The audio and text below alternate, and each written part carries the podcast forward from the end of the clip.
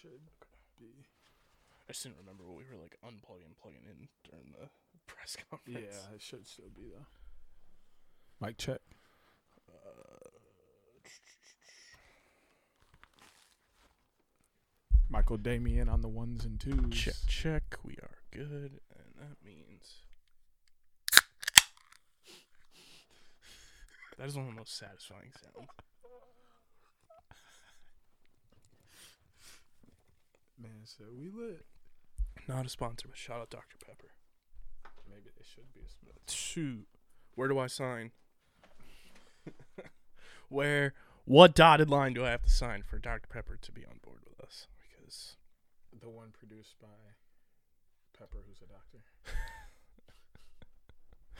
that would be incredible. Imagine if it really was some dude. Pepper, like, last name Pepper is a doctor. So yeah, I, I really like pop, but like all them other ones suck. Make my own. Call it Dr. Pepper. It's so good. Hey, this is Max from the Arkells, and you're listening to Underground Sports Philadelphia.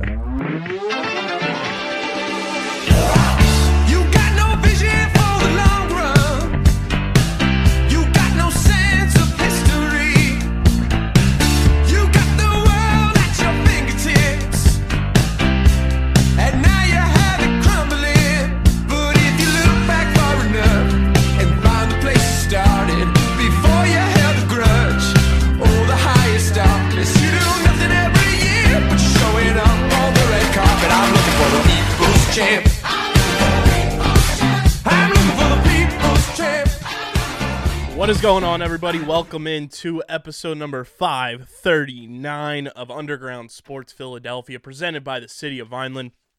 It's KB, it's Deej coming at you from Underground Studios. We're a little behind on getting the episode up. Yes, usually the uh, the Monday episodes are up at 6 a.m. on YouTube, youtube.com slash at Underground Sports Philadelphia, and whatever time the audio gets uploaded to the specific app of choice you listen to.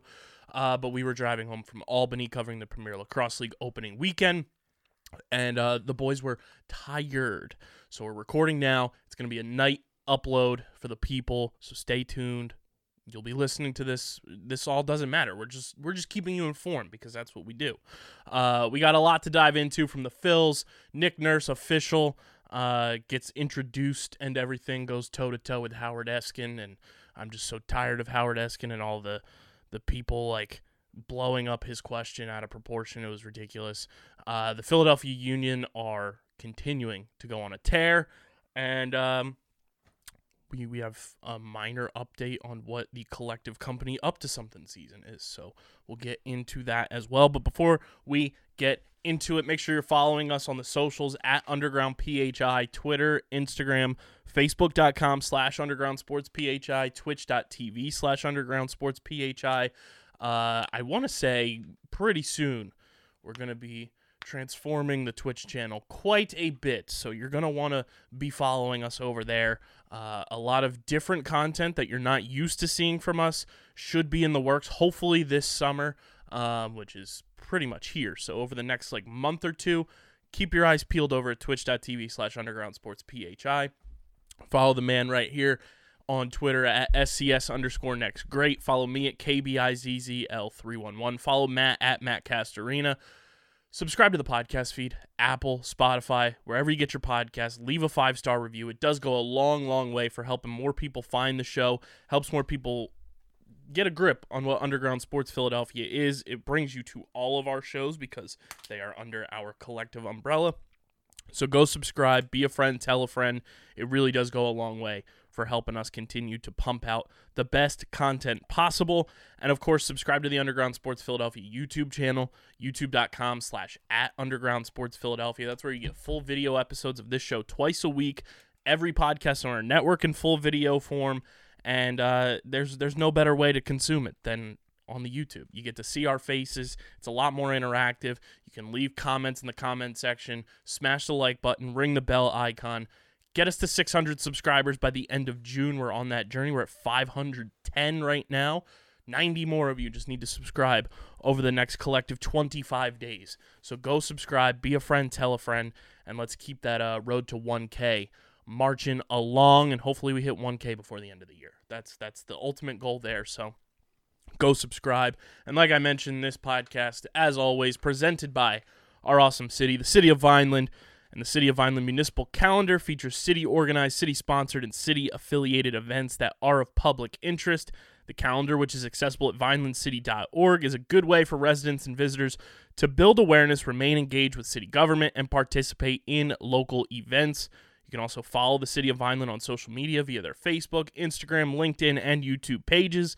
Through these tools, you can stay connected to the community and get important announcements about programs and services offered by the city, Vineland, New Jersey, where it's always growing season. And big thank you to Security 21 Security Systems and Paul J. Gillespie Incorporated for their continued support of this podcast. Deej, what is poppin', brother? Crazy, crazy week and a half. Uh, we've got a lot done. Lot, lot done. Um, saw a lot of sports.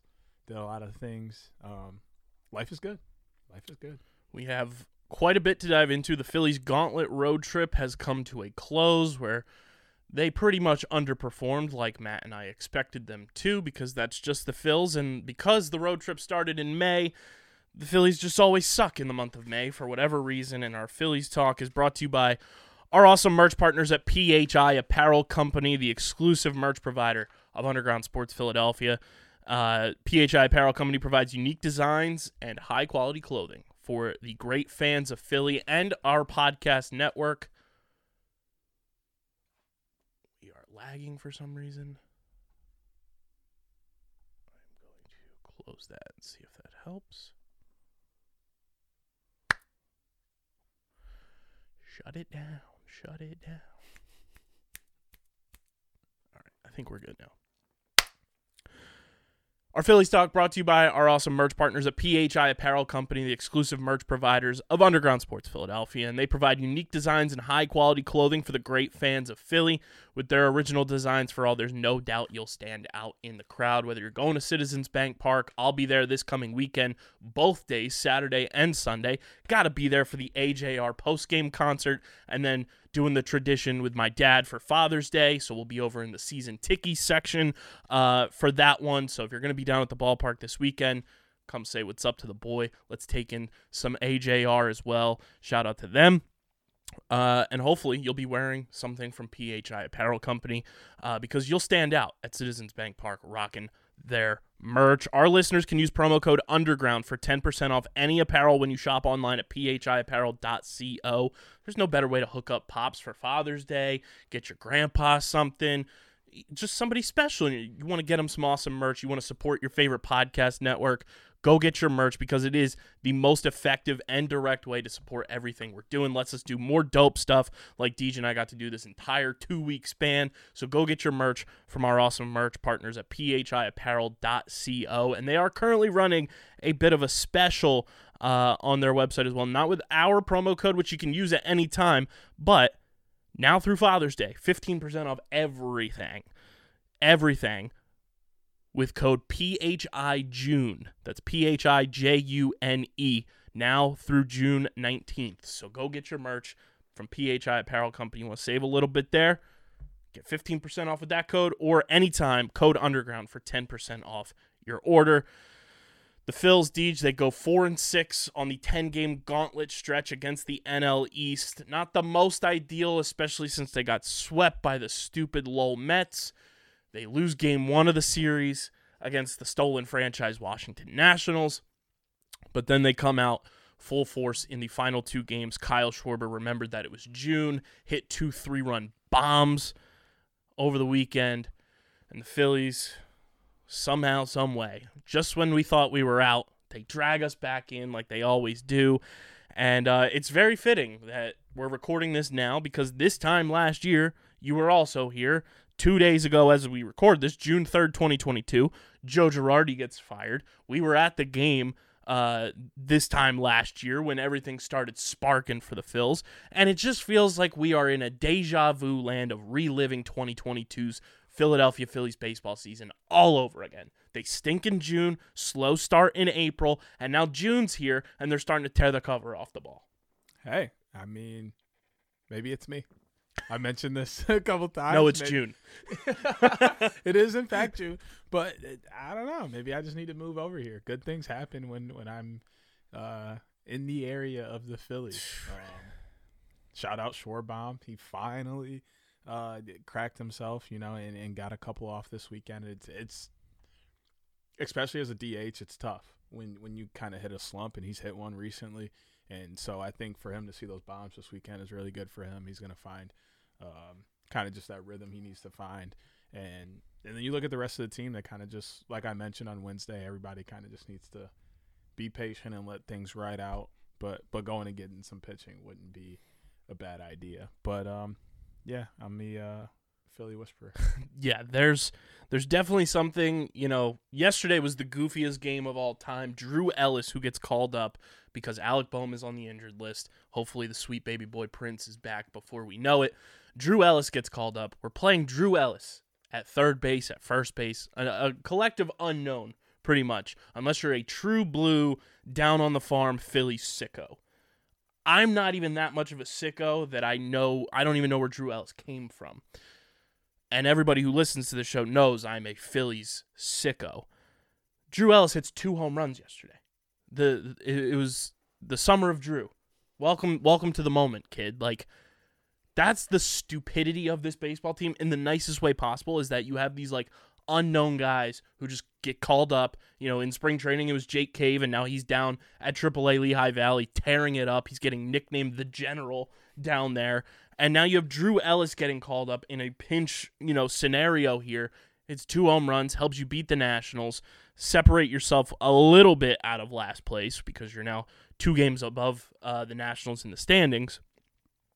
And still, somehow, some way, because the Mets are the dumbest franchise on the face of the earth, they sweep the Phillies, and now they've lost three straight. The Phillies are still right in the mix with the wild card and how everything plays out because there's obviously three wild cards now. Um, but you're you're gonna have to get in with that third wild card just because of how good some of these other teams are playing right now, especially the Arizona Diamondbacks. They don't seem to be slowing down anytime soon, uh, and they're tied for first place in their division uh, effectively with the Dodgers. The Pittsburgh Pirates are still hanging around somehow. They're on a five game winning streak.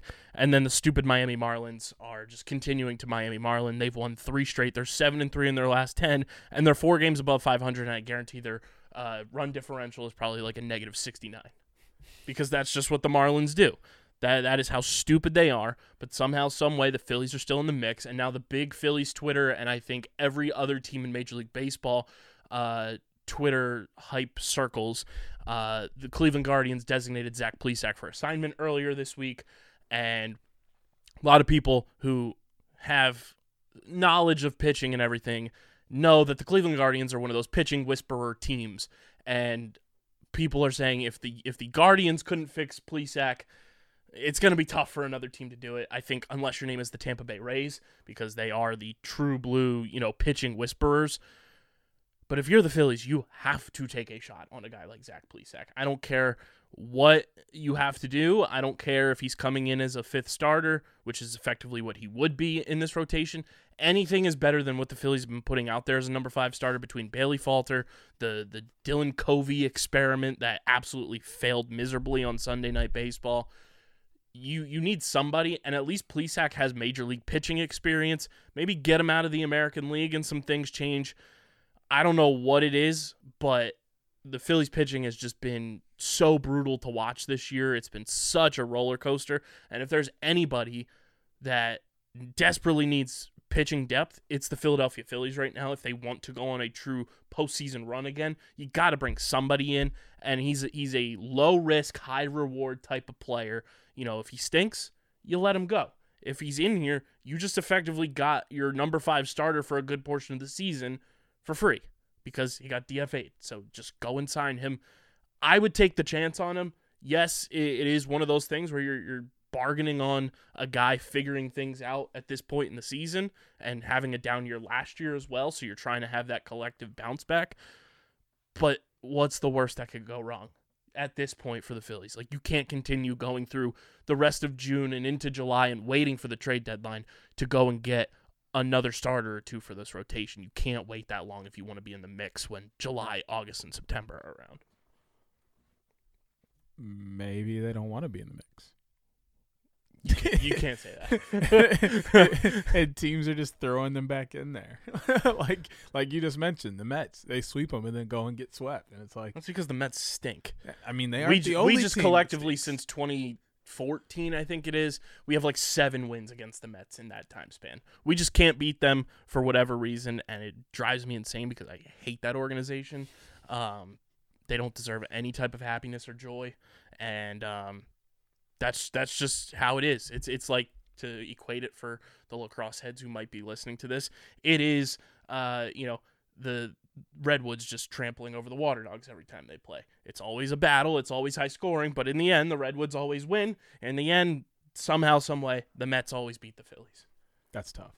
That's tough. Um, I do I do agree though. Like, go sooner rather than later. Um, maybe don't don't pinch on Plesac right away in terms of him being a DFA. Like you do have the option of going and hollering at a few teams and saying like, "Hey, what do you want for this guy and this guy?"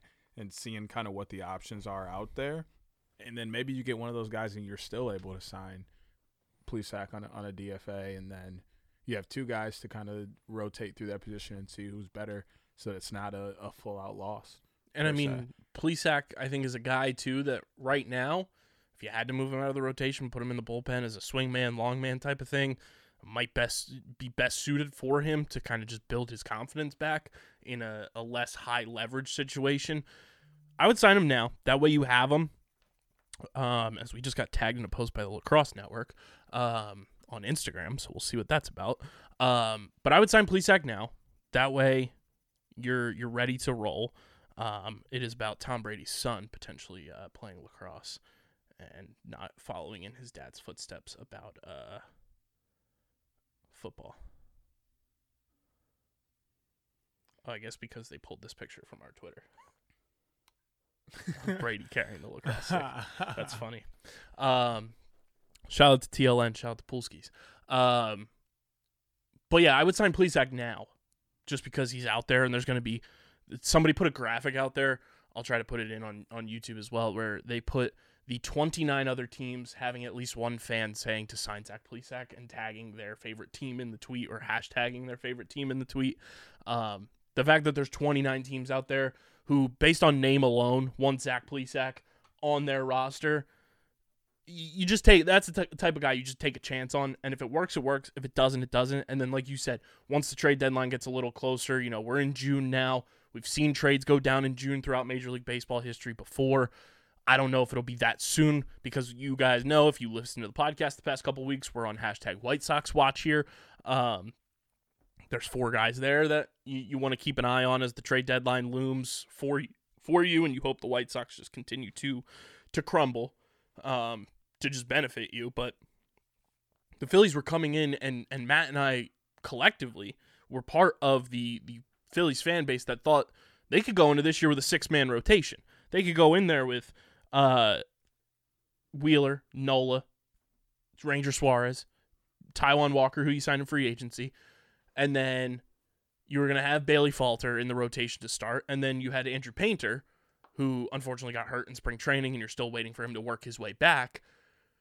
That was kind of a, a collective thought process of a lot of Phillies fans in spring training. That was that hey, they could go with a six man rotation, stretch these guys out a little bit, not have to pitch them truly every fifth day, especially since a bunch of these guys had never pitched that deep into a season before and went all the way to the World Series, went all the way to game six of the World Series. It made a lot of sense. And then uh, Painter gets hurt. Ranger Suarez was going to pitch in the World Baseball Classic. Then he gets hurt. Taijuan Walker pitches deep into the World Baseball Classic. He hasn't looked comfortable at all this season, truly. Um, and I mean, Wheeler and Nola have had big time bumps in the road just getting comfortable this season. So, like, you need it, the Phillies are at a point right now where they just need to have those dart throw type of players coming into the mix. I don't know who it needs to be, um, but they they need to find somebody quick because it's getting it's getting late real quick in Major League Baseball. Like it is June now, and before you know it, it's going to be the All Star break, and that's when you really determine how all in a team really is, both as a buyer and a seller at the trade deadline. Um, and, that's where the Phillies need to figure out where they are collectively. And pitching's not the only need that this team has. This team needs depth in the infield. Um, you're, you're hoping Darick Hall is back at some point this month, like originally reported. He's at AAA right now on a rehab assignment. So you hope he's back soon because then you actually have somebody who's a legitimate first baseman. And that's not to diminish anything Cody Clemens has done for this team because he has been way beyond advertised uh, as he's gotten called up to to play in spurts at first base, and he's been phenomenal for what Cody Clemens is as a projected player and what he's been uh, this season. He's been a, a godsend in a lot of games. So the fact that he's been able to kind of man the ship there, but you've also had to play Alec Bohm out of position more than 50% of the season, and that's not ideal for this baseball team to have Alec Bohm playing first base where a lot of people want him to play. He's never played first base professionally until this year. That's not his natural position. He's progressing so well at third base, and the fact that you've had to kind of stall that progression just drives me nuts because he's shown flashes more more and more than it just being flashes at this point of being a high caliber third baseman. He's been able to play quality defense for you. And the fact that you've had to move him to first base because you have to alleviate the injury issues, and that makes your bench less deep because Edmundo Sosa is now playing third base. And it's just a whole collective thing. And the Phillies really need to, one, get healthy. Then they need to address pitching and they need to address depth on this bench because they have too many guys. And I think Matt brought this up on Wednesday show. They have too many guys that do the same thing. Too many guys that are just true swing for the fences, big time mashers. They don't really have a lot of guys outside of Bryson Stott, Brandon Marsh, and when he was healthy, Alec Bohm, who Bohm can hit for power. But those are guys that are getting slap hits up the middle. They're they're working counts. They're getting on base. Outside of those three guys, who oddly enough are, are the young guys helping carry this team, and you're you're waiting for Trea Turner to continue to be part of that collective. He's just not been himself whatsoever this year. You need more guys like that and more just like glue guys in the middle of this lineup to help alleviate the strikeout and woes of Kyle Schwarber. Bryce Harper still working his way back. Give him a couple days off. Let Nick Castellanos be a DH. You know, not let him have to play in the field, even though he's been phenomenal in the field this year. Um, they they need to figure out some of the depth pieces. And another guy who got DFA'd today, one of my guys, I would love to see him in a Phillies uniform, Raimel Tapia.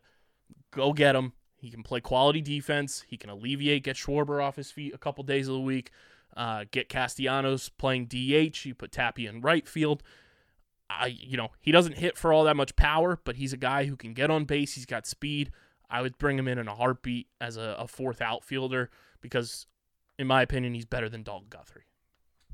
I mean, I don't hate that that option at all. Um, it never hurts going and getting a new guy, and even if you keep the old one, mixing things up and and using some rotation out there to keep guys fresh.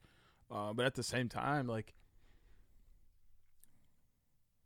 if you can hit for power, that means you can you can hit base hits. So I think there just needs to be a a mindset and coaching change. It doesn't have to be a big one. Just hey, let's literally just focus on getting on base. If they send you one down the middle, send it home. But if not, just take the hit that you get and get on base. And I think just everybody having that mindset completely changes and it really opens up when you like like you mentioned, you know, maybe there's a few lacrosse people listening. Think of aims or um, when shooting, especially when I'm coaching now in high school, it's aim small, miss small. Right? If you look at a lacrosse net, there's a thousand and one tiny squares. If you aim for one of those tiny squares, you're bound to make it. You're bound to, to score because you're aiming for the smallest portion. So if you miss that portion, you're going to hit the larger portion of squares, which is still the net. When you aim for a large portion like the corner and you miss, you're going to miss big and you're going to miss the net entirely. Same thing here. Everybody's swinging for the fences. So when they hit, they hit well and it, and it goes out of the park. But when they don't, they miss big and they swing out. So it's take the smaller steps, use it for what it is, get on base, and then go from there. And then fielding is fielding. It, it's not always easy to field, um, but that's also to me a matter of reps. Um, you know, like it once again bouncing back to lacrosse. The more wall ball you play, the better you're going to be passing and catching. Come to to baseball, the more ground balls you take, the more pop flies you look at, the more uh, cutoffs you you use. All of those things matter, and that's how. And it's going to turn into um, reflex.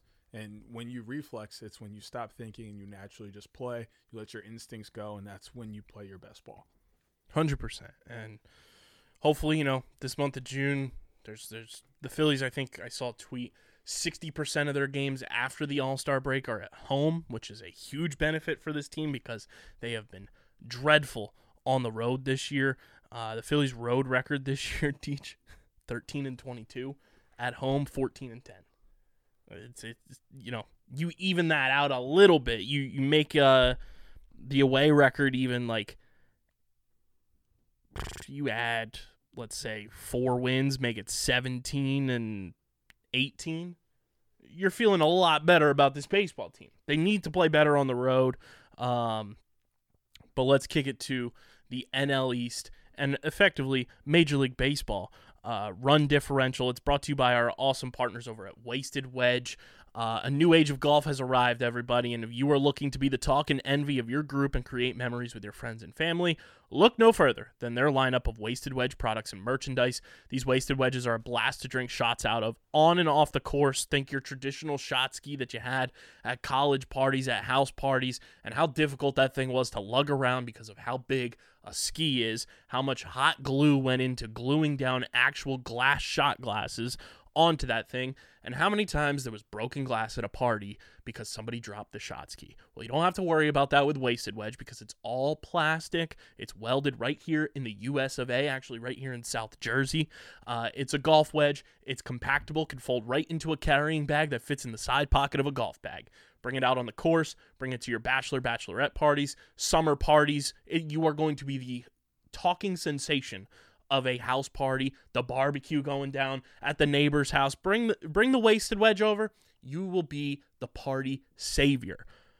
These wasted wedges are a blast, and you guys can check them out at wastedwedge.com or find them at wasted wedge on Instagram and Facebook. That's Instagram and Facebook at wasted wedge. Be sure to follow them, comment on one of their posts, let them know that you're coming from Underground Sports Philadelphia, show them some love, check out their website, buy some products for the summer, bring them down to the beach.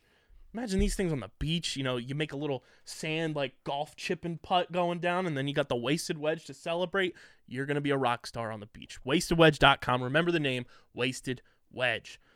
Here we go, Deej. The NL East run differential looks a little something like this. We still only have one team in the positives, and that's the Atlanta Braves. Where do you speculate they are sitting now with a record of 35 and 24?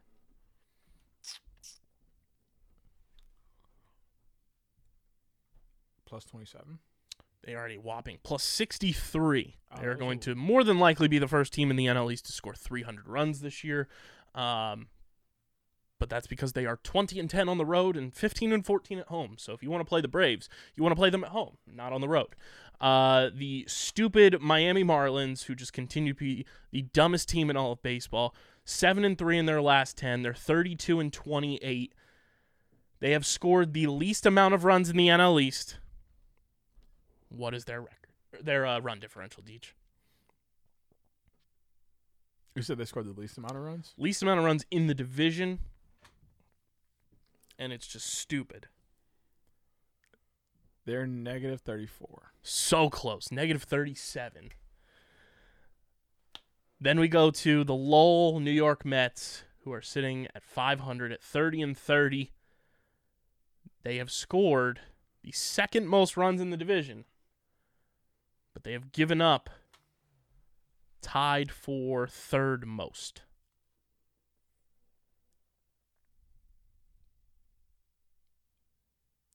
Negative 56. I wish because they'd probably be a way worse team. They're a negative 12. They're the most mid and average team of all time. Then we move to the Philadelphia Phillies, who have scored 252 runs this year, sitting at 27 and 32.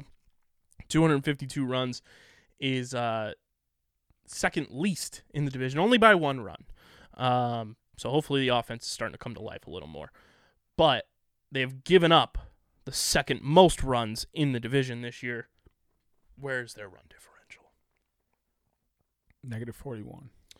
Uh, thankfully, it's not. It's a little better. It's negative 36, though. So they need to still work on that. Score some more runs. God damn it. Stop giving up runs, boys. Stop giving up runs. Then we go to the stolen franchise, Washington Nationals, 25 and 34. Uh, they have given up the most runs in the division this season, but they have scored the third most runs, only by one, in the division this season.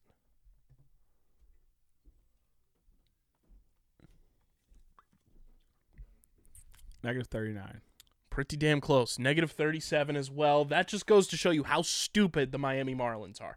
The Marlins are 32 and 28 with a negative 37 run differential. The Washington Nationals are 25 and 34 with a negative 37 run differential. Make that make sense to me. If you or somebody at home know how to make that make sense, because the math is not mathing for how bad the Nationals are and how stupid the Marlins are. A win is a win. Sure, but it's still dumb. I mean, but that makes it make sense. the Marlins. No, it here- doesn't. The Marlins out here winning games by one, but losing by like six. So of course it makes sense. It's so ridiculous. That's exactly how that works out. And then you have a team like the Milwaukee Brewers who are 32 and 27 in first place in their division with a negative 19 run differential, aka they're the Minnesota Vikings of the 2023 MLB season, uh, because they're in first place with negative run differential. Um, looking across Major League Baseball, though, the best run differential in the National League belongs to the Atlanta Braves, who are at plus 63. Right behind them, though, at plus 55, the LA Dodgers. And the worst run differential in the National League still belongs to the Colorado Rockies at negative 57. Um, the Pittsburgh Pirates at a plus 10. Cubs at a plus 6. Cardinals last place in their division, 10 games under 500. The Phillies broke the Cardinals. You're welcome, Major League Baseball. Uh, but they have a plus 3 run differential even at 10 games. That is even that's equally as stupid as the Marlins. 10 games under 500, scoring more runs to stay positive. The Marlins 4 games over 500 and they're in the dumpster with their run differential. Uh, that's as Jayson the great Jayson Stark says, baseball. That's baseball. Uh, looking at the American League, the Texas Rangers, I believe, yes, the Rangers by far and away best run differential in all of baseball, plus 152 on their way to uh, 400 runs scored probably by the end of this week. Uh, every team in the AL West has a positive run differential except for the Oakland A's, Deej. What is the Oakland A's run differential as they sit at 12 and 49? 196. They wish. Negative 212. Okay, I could. I know that they beat the Braves a couple times, which was great. That was fantastic. They took a series from the Braves, and that was just beautiful. Yeah, but I didn't know how well they did in it. Uh, I just saw that they won, so I was. That's the to outlier to their gauge season. that. Yeah, but like It's great. negative two twelve is kind of impressive at the same time, You have to be bad to do that. but like, impressively bad. Yeah. it's almost like you're trying, but we know you're not. It's So, like it's nice. brutal. Uh, and then every team in the American League East has a positive run differential. And then checking in on your AL Central, the Twins, 31 and 29, plus 45 run differential. Your Detroit Tigers, who are in town this uh, to kick off this week, uh, as Matt Vierling and Nick Maton will get their World uh, National League Champions rings. Um, Tigers sitting at 26 and 31 with a negative 64 run differential. And no offense to you, I really need the Phillies to sweep them. hey, do what you got to do, man. it doesn't look like like we're having honestly for us we're having a better season than we've had in the last few years. So like as Tigers fans, we're actually pretty happy and we see kind of the light at the end of the tunnel. There's some things we can do in the next couple years to be back where we used to be, but it's not going to happen this year. We're already like we're still like 6 or 7 games out of the the last wild card spot. And I mean, it's all jumbled up. Everybody's just as good as everybody else and by that I mean mediocrely bad. Um so like it's not like we kind of have a chance for every series we win or every two games we win, there's a team above us that's doing the same thing. So we kind of aren't moving. We're just staying in the same place. So I'm cool with the Phils grabbing a few, and it helps y'all. It helps me. I don't care. Here's here's a fun fact for you, Deej, uh, about the Tigers coming to Citizens Bank Park.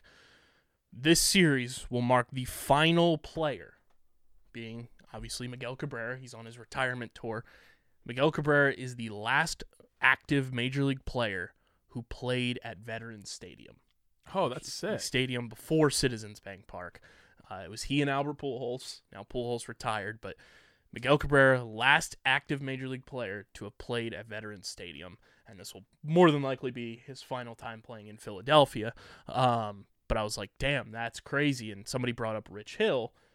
Did Rich Hill ever play at the Vet? Rich Hill made his debut in 2005. It was the first year of Citizens Bank Park. Mm. Mm. So Miggy is the last player when he was on the 2003 Marlins, and uh, I have, I believe Tim Kelly from Phillies Nation tweeted the, um, the lineups that night. It is quite a fascinating collective of players who were in the lineup the last time uh, Miggy played at Veterans Stadium. Comes from Baseball Reference, uh, and it was on the Fourth of July at Veterans Stadium. The Marlins, of course, won two to one because that's the Marlins. Let me know how you feel about these players. If you're too young to even remember some of them, it wouldn't surprise me. Um, but they these are like golden core '90s kid baseball players. This is the Marlins lineup that day. Juan Pierre, former Phil as well. He was he's like one of those guys that you hate playing against him, but when he's on your team, you absolutely love him. And even though the Phillies had him at the tail end of his career, I loved Juan Pierre. Uh, Luis Castillo, Pudge Rodriguez, Mike Lowell, Juan Encarnacion, Derrek Lee. Yes, Chicago Cubs, Derrek Lee. Alex Gonzalez, Miguel Cabrera playing left field, Throwback. and the pitchers that day, Carl Pavano, Tommy Phelps, and Braden Looper. Wow. Here was the Phillies lineup. Placido Polanco, Jimmy Rollins, Jim Thome, Bobby Abreu, Ricky Ledee, who was then pinch hit for by Pat Burrell, David Bell, who is now the manager of the Cincinnati Reds and is the last player to hit for the cycle in Philadelphia Phillies history, Todd Pratt, who was pinch hit for by Mike Lieberthal, Marlon Byrd, and then your pitcher that day was Kevin Millwood. Turk Wendell also pitched that day. Jason Michaels pinch hit. Dan Plesac pitched in that game, who's now an MLB Network analyst. Tomas Perez pinch hit in that game, and Jose Mesa pitched. wow. That uh, reading those lineups names. unlocked core childhood baseball memories for me, and I was like, "God damn it, I'm old." You're not old. But then it also made me realize Miguel Cabrera, Is old. col- respectfully speaking, he's old. yeah, he's old. he's old. It's crazy. Like throwing back to left field is crazy. Left field. That Miguel man hasn't Cabrera. touched the outfield like since then. It's Honestly, crazy. man came to Detroit and was like, third base and then skirt skirt right over to first base and then now Victor Martinez retired. It's like DH time. and that's it. Like man, crazy. Man said, I'm not touching the outfield again. And nah, y'all got outfielders here. Say less. Miggy playing left field is one of the weirdest things to remember. And the Marlins won a World Series that year. Yeah, Stupid. yeah. Stupidest Last franchise. he won a World Series. dumbest franchise ever. Um, but from the MLB Diamond to Nick Nurse being introduced as Sixers head coach, it's brought to you by our friends at Kenwood Beer, the official beer of Underground Sports Philadelphia. They're going under that beautiful, beautiful rebrand that you're seeing on their social media. And if you're not following them, what are you doing? It's at Kenwood Beer. It's a refreshing light beer, just 4.1% ABV. 127 calories, 10 grams of carbs. Go to kenwoodbeer.com and use the Kenny tracker to see who has Kenwood beer on tap in the Philadelphia area. Buy it at your local liquor store in Philadelphia, or if you're in Eastern PA, you can get it at your local Whole Foods. Light body, light calories, plenty of flavor, the best light beer on the planet. You must be 21 or older to do so. And of course, guys, please drink responsibly. Nick Nurse, introduced as the next head coach of the Philadelphia 76ers, uh, gets bombarded by Howard Eskin as every new coach in this city does. I, I can't stand it. Um, gets asked, "Do you want James Harden back?" Nick Nurse goes on to say, "James Harden's a, a fantastic player." And Howard Eskin says, "That's not what I asked you." He said, "Well, James has a decision to make, but I'll say this: I'd love to. Ha- I'd love if James were to be back. No lies there. And then everyone in Toronto media land was like, "Oh, Nick's not in Toronto anymore." Uh, it wasn't even that hard of a question. Nick tried to to, as as the phrase goes, pussyfoot around it. Got called out on it, and then answered the question. I saw no issue with it. Was it an? I, I think Nick was more thrown off that Howard Eskin was interrupting another reporter mid question to ask said question, as Howard Eskin tends to do. Um, but I, I saw no issue with the question itself being asked and then having to reiterate the question. But Nick Nurse is here, uh, which has resulted in a, a late night news dump yesterday that has me kind of irritated. Sam Cassell is leaving the Philadelphia 76ers and is joining Joe Mazzulla's coaching staff with the Boston Celtics. You're surprised? I just one, you know, my disdain, loathing, and hatred for that franchise.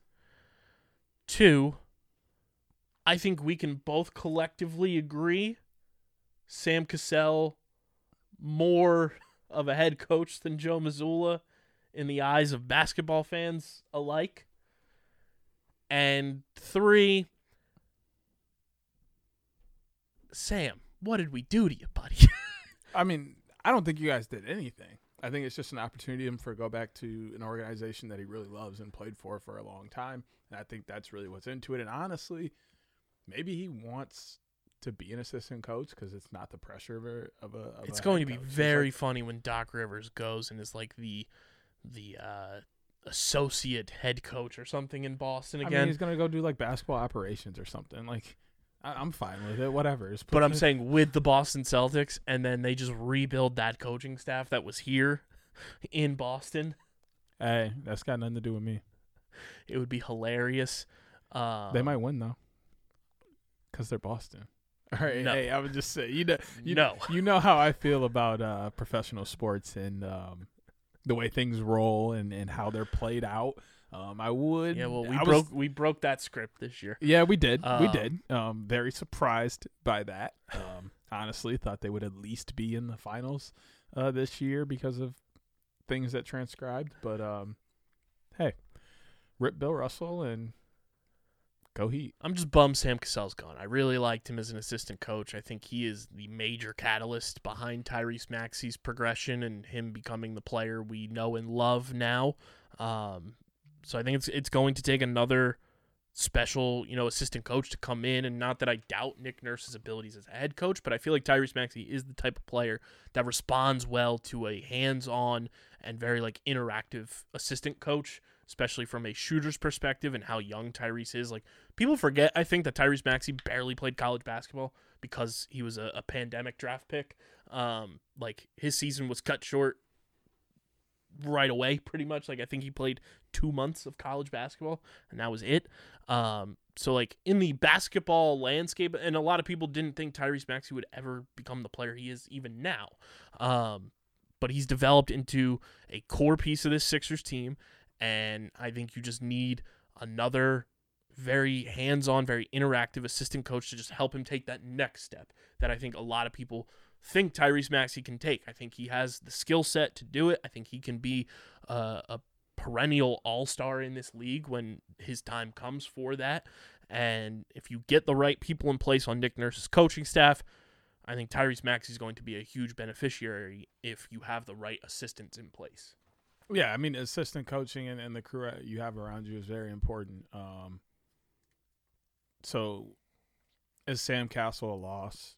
Yeah, because of who he was as a player. Who he who. I also he- think Sam Cassell would be a phenomenal head coach. Like, just in, like we've talked about it on here, and I think a lot of Sixers fans have talked about. It. Like Sam Cassell, for a long time, we wanted him to replace Doc because I think he has the the skill set as a former player and as a like assistant coach to go in and, and be a head coach of a team in the NBA if he wanted to, obviously. But um, it is shocking that he's kind of just sticking with the um, assistant route and we're just getting a bunch of retread hires in the NBA like we always do.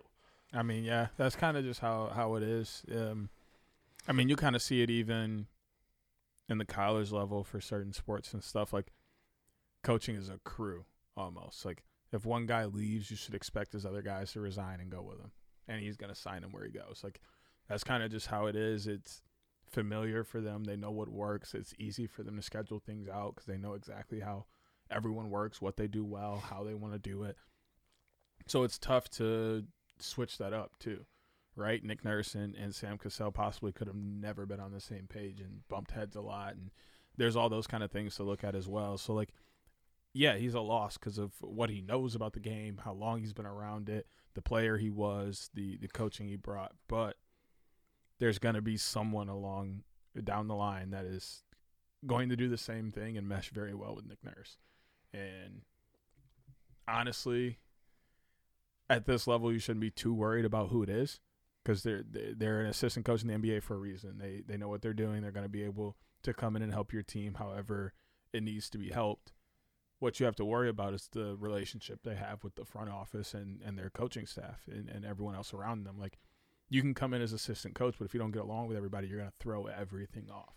So I think Nick Nurse finding assistants or a crew around him that is good for him and is on the same page with him is what everybody should really be looking at this for and not looking at the individual pieces that are leaving or coming and how they may affect because it's a group thing. I have such a weird feeling that Mike D'Antoni's going to be on this coaching staff. he feels like the the, the one, one he's Daryl Morey's guy. Two, it just feels like now that Sam Cassell is gone from kind of that that high level assistant coach role, I feel like D'Antoni has no want to be a head coach anymore in the NBA. He's going to come back, do the same thing he did uh, all those years ago with the Sixers, and it was like uh, an associate head coach. He was, you know, the assistant head coach type of thing. Um, something tells me he's to end up here, and it's just to be all be to to pitch to James Harden to stay because D'Antoni and Harden have their relationship, and it's going to be one of those things that everybody is going to be up in arms about. It's like, what the fuck are we doing this for? We've done this already. Daryl, stop hiring people from Houston. Put the Rolodex down. Put the crypto down. Put the the bored apes away and let's build this basketball team. The other news from the Sixers: Danuel House opts into his four and a half million dollar player option. Um, so another season of kicked from the bubble, Danuel House. I did I did listen to uh, the to Ricky Sanchez this weekend, and uh, they said it, it would be very funny if the Sixers have because we're still also waiting on Montrez Harrell, who love Trez as a, a person and as a personality. He can't play basketball anymore. he he just he's he's done. Um, so hopefully for for the Sixers' sake, he's not on this roster. But Spike Eskin said it would be very very funny if collectively the Sixers are paying PJ Tucker, Danuel House, and Montrez Harrell salaries while James Harden's in Houston That would be crazy. because everyone's like, "Oh, James Harden took a pay cut." This that it's like we also paid his guys to come here and lost two second round picks for tampering. We we basically paid James Harden in the way of here are your boys. We helped you out and get people you're familiar with on this roster to make you happy. So that would be very funny if it's like I'm out to Houston, enjoy Philly, boys. Um, as we look to hopefully figure out this roster because there's only two certainties on this roster. Well, now three because Danuel House is here, but who knows? He could get cut too. But I'd be shocked if the Sixers cut him for the money he's making. Uh, but right now, your your three knowns are Joel Embiid, Tyrese Maxey, and Danuel House. What a core! What a core! Um, It's a great core. I'd rock with that. build around Danuel House. I'd rock with that. Dan in the big blue house. Oh man, this fucking team. Anyway, a team that is actually uh, pretty damn good. It's brought to you by our friends at Tomahawk Shades, the best small batch eyewear in the game. They've got the blue light glasses, the sunglasses. The sun is out, summertime is here. Should be protecting your eyes when you're outside, when you're watching your favorite Philly sports teams go to work, your favorite shows and movies, whatever it may be. You should be protecting your eyes watching your TVs, watching your screens with their blue light plus glasses. They also have prescription lenses if you need to see a little better. If you need your prescription, they've got you covered. They're the best in the game. They are small batch eyewear that is a fraction of the price of the big eyewear companies. No need to go out and spend $300 on a pair of sunglasses when you can get the better quality at a fraction of a price for probably $60 from Tomahawk Shades. They're the best in the game, and you can also cut that fraction of a price into a smaller fraction with our promo code at checkout. Fill up your cart, get everything you need. Use code USP at checkout for 25% off your order. That's a ridiculous price. Uh, you know, promo code. Nobody gives out 25% ever. Take advantage of it. Gear up for the summer with Tomahawk Shades. Use code USP for 25% off your order. Deej, the Philadelphia Union continued to just be the Philadelphia Union, the epitome of consistency and success. They're in third place in the Eastern Conference, one point out of second place, right behind Nashville, and just nine points behind Cincinnati. As they uh, they just continue to, as the kids say, doop along and uh, keep winning. They won on Saturday against uh, Montreal three 0 Then they have a match on Saturday uh, against San Jose out in San Jose.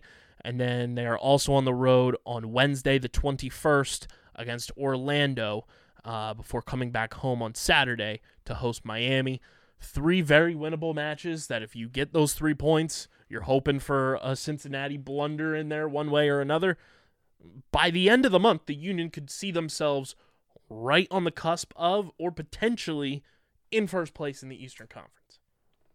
and it's it's a patient patience patience patience. Um soccer is one of the most patient seasons you have to have as a team. Um if you hit the panic button too early you are literally going to ruin yourself.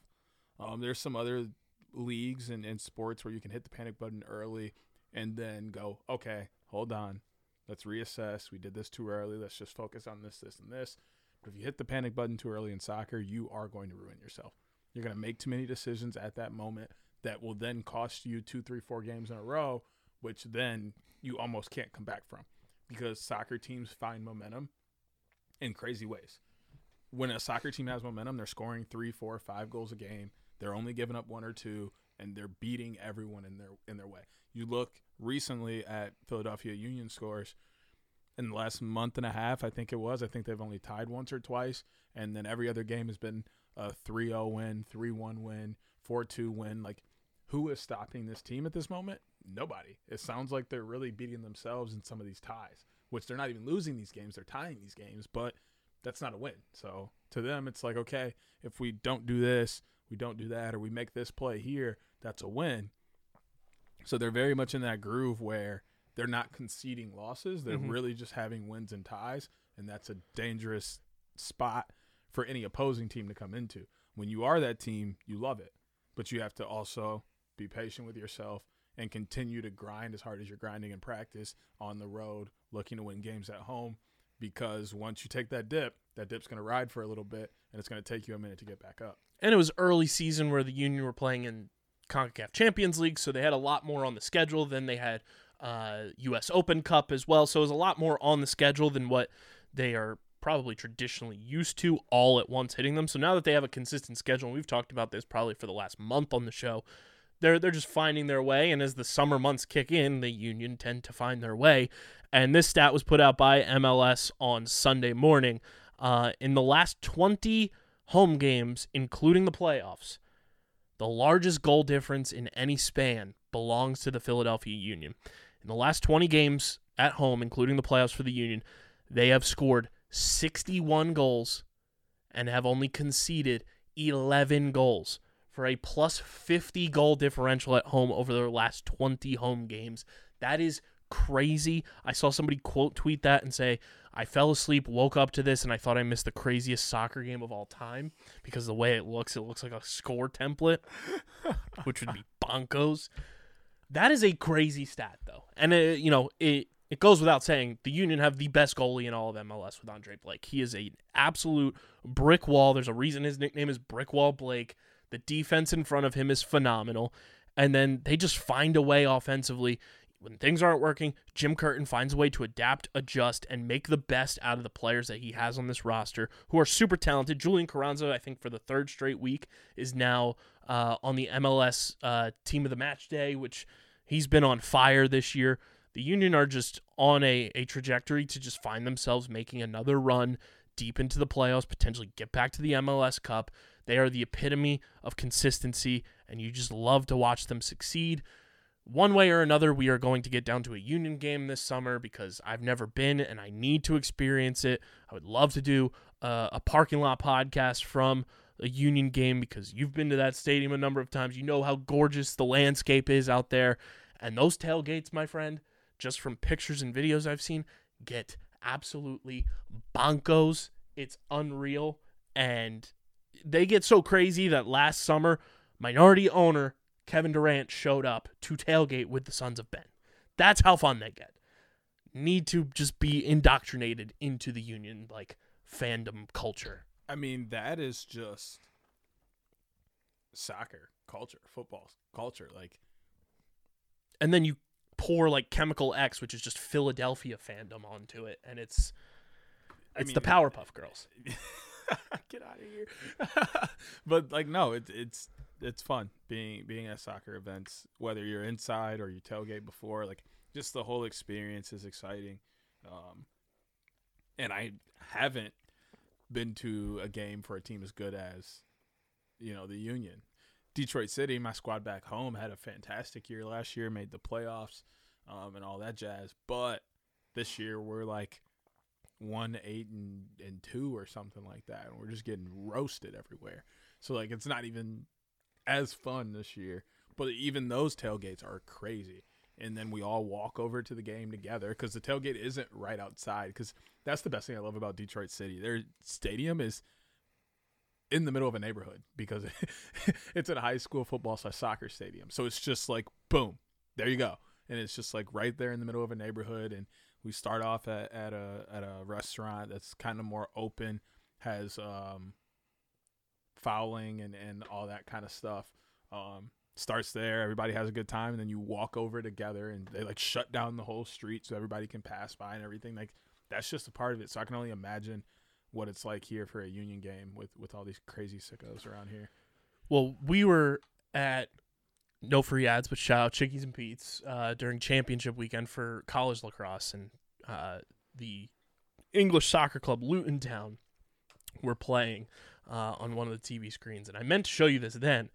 Did I, the, have you seen the picture of the entrance to their stadium as they are now being promoted to the Premier League? This is the entrance, one of the entrances to their stadium. It is smack dab in the neighborhood. Like, the way it looks, you would think they dropped a stadium from the sky just in the middle of a neighborhood, Yeah. and that's where they play soccer. I mean, it's sick. I mean, like literally the same thing because like the school isn't next to this football stadium. They have their administration building and then the the football slash soccer stadium. So like you walk through and like you see all these people like w- looking at you from their porches or like their windows. You just walk through and then you're just boom. There's the stadium. That's an aerial view. And see, like that's that's crazier. It's wild. Like, it's a big stadium. Like that's nuts. But like it's kind of just the same vibes. Like, your like, house is right there, and then soccer match going yeah, on. Yeah. That's absurd. Literally, yeah. And you got bang, boom, ba, boo, and people are cheering, and like it's just it's crazy. But like that's Nuts. it's the same kind of vibes. Love it.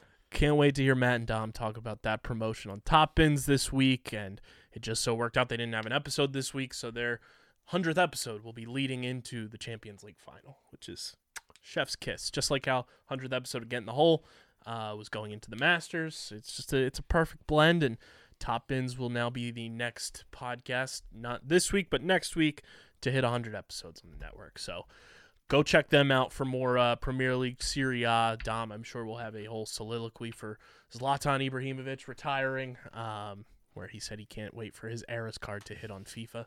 Um, so definitely go check out Top Bins and make sure you guys uh, keep tuning in to our podcast because, like I mentioned last week or the week before, it is officially up to something season here at Underground Sports Philadelphia, which doesn't deter from any of the podcasts on our network. If you're going to be in Columbus, Ohio on June 16th and 17th, I believe are the dates. I'm double checking right now to make sure I don't sound like a complete bozo. June 16th and 17th. One, we want you to come out to the Premier Lacrosse League weekend. That's number one. Please. Number two, especially if you're coming on June 17th, we've been made privy to some information. Don't know if we can actually say this or not. Uh, those games are being ticketed separately. Buy tickets for both games because you are going to want to have time in between both of those games to hang around the stadium, more specifically the Premier Zone, we are doing a live podcast. This is the scoop right here on Underground Sports. I felt it was right to do it on the flagship show. You'll get it on OTB as well. Live podcast from the Premier Zone in Columbus, Ohio, with the boys. Maybe some special guests rolling through the Premier Zone.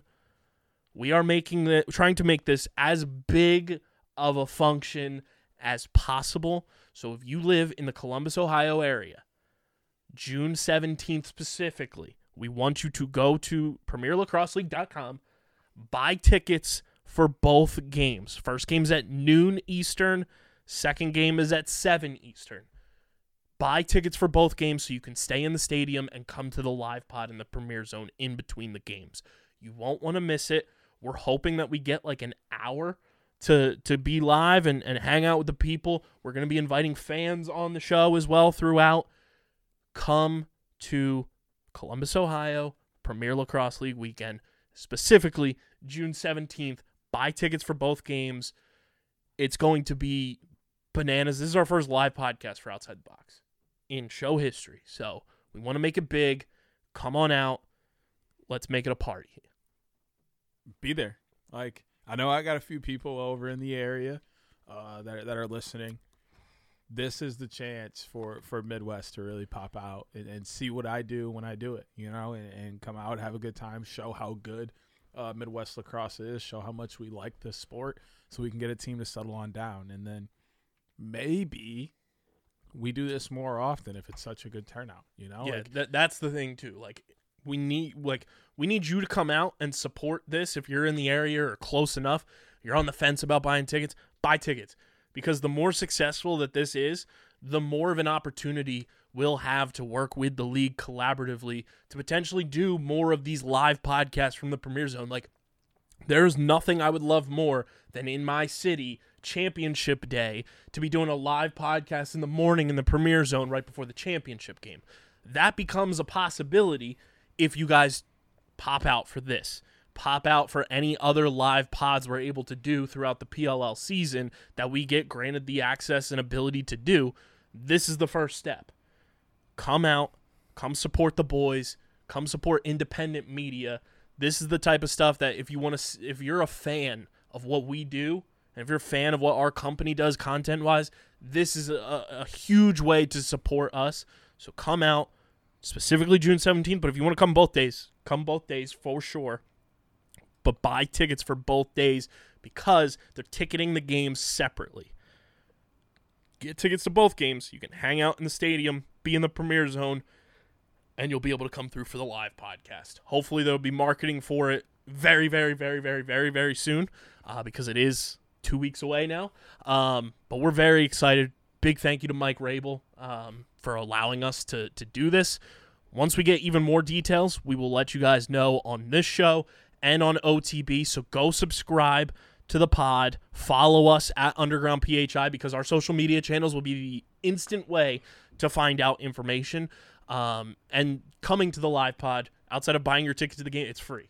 There's there's no fee to come see us. Um, so follow us at Underground PHI, Twitter, Instagram. Follow Deej on Twitter at SCS underscore next great. Follow me at KBIZZL311.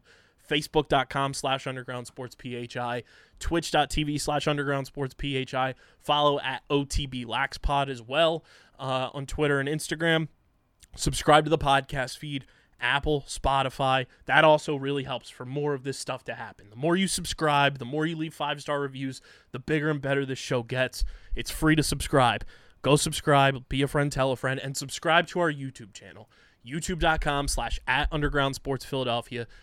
We need to get to 600 subscribers by the end of June, if not sooner. So go subscribe, youtube.com slash at underground sports Philadelphia. And if we get to a certain number of subscribers before Live Pod Ohio, we'll release the video. We'll have it recorded and we'll put it on the YouTube channel. But you need to subscribe. YouTube.com slash at underground sports Philadelphia. Smash the like button, ring the bell icon, comment down below, and uh, get hype for Columbus, Ohio. This is our first live pod out of our region for underground sports in general. Um, so very, very excited. And Again, big thank you to Mike Rabil uh, for hitting the the OK Go button for us. Uh, go get your merch as well. phiapparel.co code underground for 10% off any and all merch orders. That's an effective way to support us financially if you want to. Uh, it, it goes a long way for helping us continue to grow. So go get your merch, support us.